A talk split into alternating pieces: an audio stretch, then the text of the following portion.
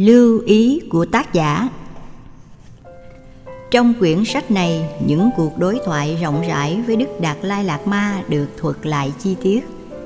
Đức Đạt Lai Lạt Ma đã rộng lượng cho phép tôi chọn lựa bất cứ sự biên soạn nào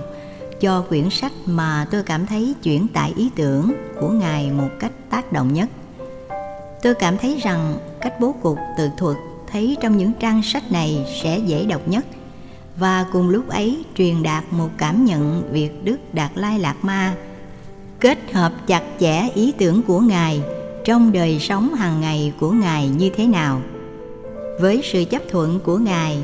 tôi đã xếp đặt quyển sách này thành những chủ đề nội dung và trong việc làm này, tôi đã phải lựa chọn phối hợp và hòa nhập những dữ kiện có thể được rút ra từ những cuộc đối thoại khác nhau. Thông dịch viên của Đức Đạt Lai Lạt Ma là tiến sĩ Thấp Ten Rinpa đã ân cần duyệt lại bản thảo cuối cùng để đoan chắc với tôi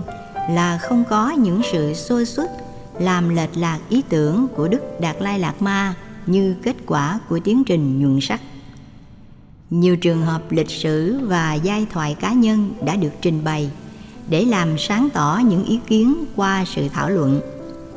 nhằm để duy trì sự bảo mật và bảo vệ sự riêng tư cá nhân trong mỗi thí dụ. Ngoại trừ được chỉ định khác,